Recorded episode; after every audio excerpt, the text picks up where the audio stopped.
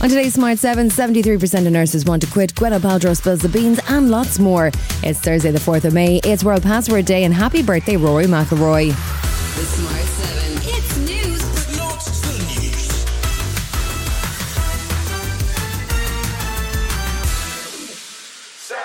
Wednesday saw a new report from the charity St Vincent de Paul warning that the high cost of energy in Ireland is having a real impact on people's lives.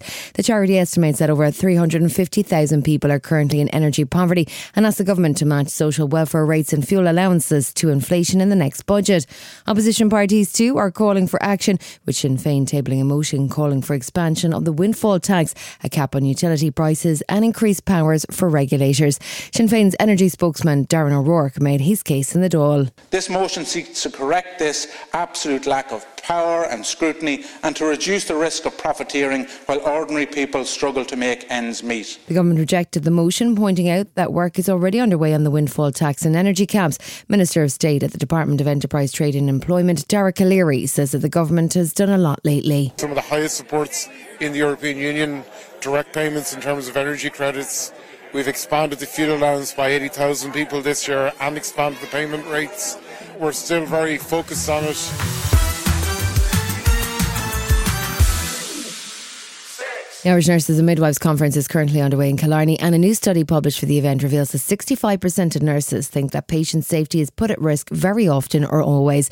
It's largely because of short staffing in the health service, with many under pressure to work extra hours or shifts. Most worryingly of all, 73% of nurses or midwives say they've considered quitting their current position in the last month.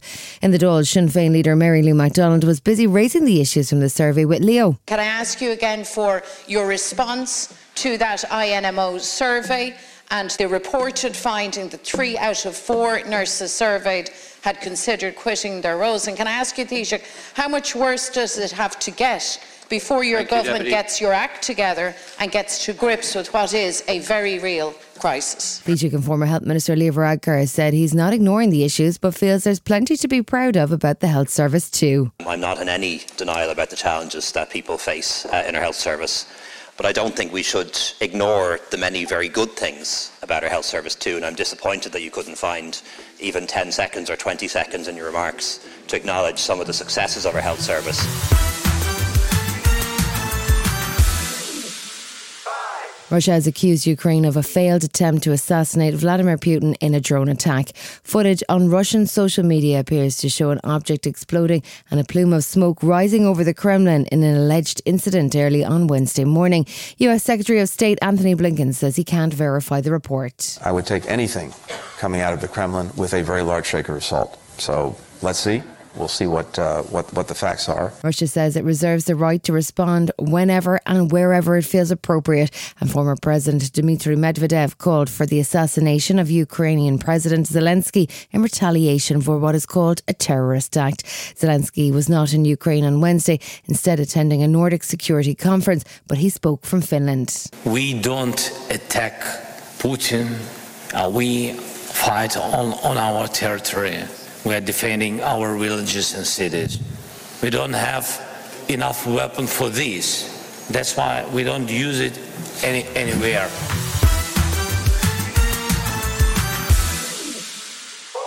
Police in Serbia say a teenager who shot dead nine people at his school planned his attack meticulously, including drawing sketches of classrooms. Eight students and a school guard were killed in the capital, Belgrade, yesterday morning, while more students and a teacher were injured. A 13 year old boy was arrested in the schoolyard, but he's too young to be held criminally responsible. And so the country's president says he'll be placed in a psychiatric institution. This pupil described what happened when the shooting started. One boy was shot in the leg, one girl was injured. I think also two more boys, but he did not shoot them all. It was horrible. He looked nice, he had good grades, but we didn't know much about him. He was not so open with everybody. Definitely, I wasn't expecting this to happen. Still to come on the Smart 7, there's plenty of sound in the new Dune trailer, and Gwyneth Paltrow tells all. Right after this.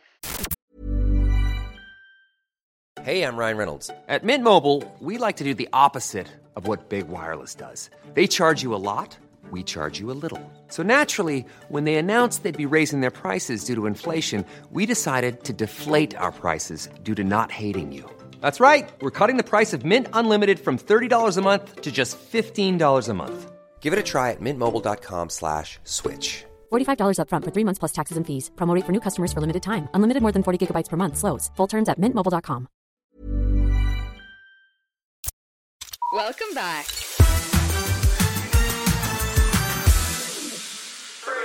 Sam Allardyce has agreed to become the new manager of Premier League strugglers Leeds. The former West Ham and Bolton boss has replaced Javi Gracia, who was sacked after less than three months in the job. And first up is a trip to title chasing Manchester City on Saturday. City were playing on Wednesday night, taking on West Ham, while Liverpool beat Fulham 1 0.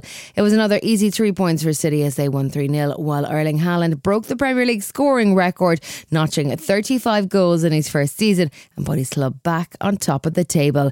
The evening also saw City score 1,000 goals under Pep's management, and he seemed pretty happy about it too. The goal at the end is the the moment of the pleasure for our fans and ourselves. So 1,000 times we enjoyed. So yeah, it's not bad. A lot of goals. So yeah, very pleased for all the players.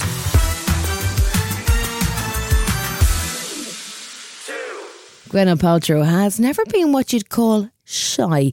Between candles that smell, well, like her, and the jade egg at that Goop sell, it's pretty much all out there. But now she's outdone herself appearing on the Call Her Daddy podcast, where frank chat is very much the order of the day. She warmed up by discussing how she and Brad Pitt met. we sort of said hi on set and it was like major major love at first sight it was crazy But then she got into it with a direct comparison between Brad and fellow ex Ben Affleck and how they um, handled her candle. who was better in bed brad was like the sort of major chemistry love of your life and then like ben was like technically excellent